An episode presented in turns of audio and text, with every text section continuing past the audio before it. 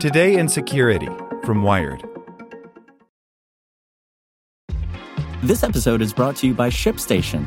You know, some things take a lot of work, like sending little robots to far-off distant planets. And just as that's challenging, so too is running a successful e-commerce business, especially when there's so much to do. So I want to introduce you all to ShipStation. Now, I love using ShipStation because of its easy-to-use dashboard, which makes managing orders and printing labels a breeze and super smooth. Oh, and the customer service is just out of this world. It's exactly what you need to help grow your business. Sign up for your free sixty-day trial at ShipStation.com slash tech news. That's ShipStation.com slash tech news. As a longtime foreign correspondent, I've worked in lots of places, but nowhere as important to the world as China. I'm Jane Perlez, former Beijing bureau chief for The New York Times. Join me on my new podcast, Face Off, U S versus China, where I'll take you behind the scenes in the tumultuous U S-China relationship. Find Face Off wherever you get your podcasts. Welcome to the spoken edition of Wired.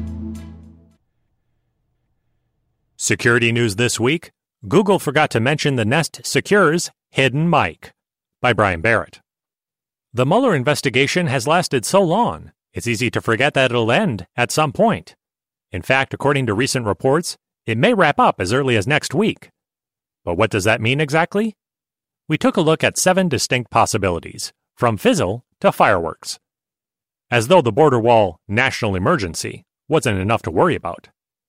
Speaking of Russia, we profiled Roman Dobrokhotov, an investigative journalist in Moscow who risks everything in pursuit of unmasking members of the Kremlin's G R U intelligence agency. And we looked at how, by at least one metric, Russian hackers dominate the competition. It wouldn't be a week in security without Facebook news. The company introduced a new location privacy setting for Android users that you should not hesitate to toggle. And it's so hard to tell fact from fiction these days, in no small part because Facebook pushes both to its billions of users. We had some good old-fashioned hacking, too. A T M malware is so easy to write that criminals have basically turned it into a slot machine. We took a look at credential stuffing, which is how hackers turn those huge breaches into gold, or stolen identities at least. And NATO catfished soldiers to prove a point about, well, how easy it is to catfish soldiers, apparently. But wait, there's more. Each week, we round up all the news we didn't break or cover in depth. Make sure to check out the full stories and stay safe out there. Google is very sorry it forgot to mention the hidden microphone. Nest Secure owners got an unpleasant surprise this month when Google announced that the Nest Guard hub could now double as a Google Assistant. Why the concern? Because Google never mentioned that the Nest Guard had a microphone in the first place. Google has since called the omission an error on our part, which, yes, it sure is. It also clarified that the microphone was off by default and only activated if a user enabled it specifically. Still, though, it's hard enough for most people to sort through the various issues of knowingly letting a microphone-enabled device into your house. Finding one there by surprise, in something intended to keep you secure no less, erodes trust at a time when Google and other voice assistant purveyors have precious little of it to spare. Facebook cancels its creepy Onavo V P N app altogether.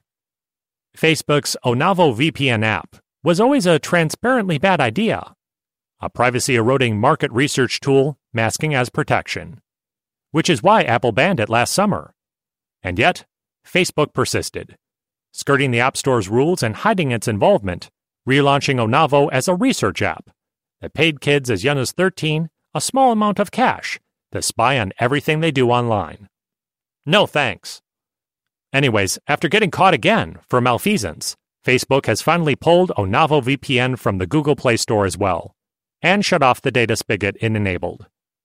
We'd say better late than never, but none of this should have happened in the first place. DrainerBot kills your data plan and battery for ad fraud. Researchers at Oracle this week detailed an ad fraud operation that impacts apps with a combined ten million Android downloads, including Draw Clash for Clans and Solitaire four Seasons. The infected code sends invisible video ads to the device, which play undetected, draining your battery and using up as much as ten gigabytes of data each month. You don't even have to have the app open to be affected. Ad fraud is an ever-present scourge, but it's rare to see one of quite this scale and impact on your device. At least it's not cryptojacking. A third of all Chrome extensions asks for absurdly broad permissions. Chrome extensions can be wonderful time savers and productivity tools. They can also be scary malware pits. But somewhere in between are the Chrome extensions that ask for a disconcerting amount of information about your browsing habits. When security firm Duo Labs surveyed one hundred twenty thousand extensions, it found that one in three asked permissions to access and read all of your data across every website you visit. Nearly nine in ten had no privacy policy. That doesn't mean each of those is explicitly malicious, but take it as a good reminder to only install extensions from companies you trust, and only grant them permissions that they need to complete their purported task. Surprise! Disinfo campaigns are already attacking twenty twenty Democratic candidates. If, for some reason, you thought that attempts by Russia and others to influence U S politics ended in twenty sixteen, well, friend, where have you been? But let this most recent news disabuse you of that notion. A coordinated barrage of disinformation has targeted leading Democrats including Kamala Harris, Elizabeth Warren, Bernie Sanders, and Beto O'Rourke. It's not clear who's behind this flourish of activity, but with the presidential election still two years away, expect it only to get worse from here. And for some deep fakes to enter the mix at some point as well. Want to learn how you can make smarter decisions with your money? Well, I've got the podcast for you. I'm Sean Pyles, and I host NerdWallet's Smart Money Podcast.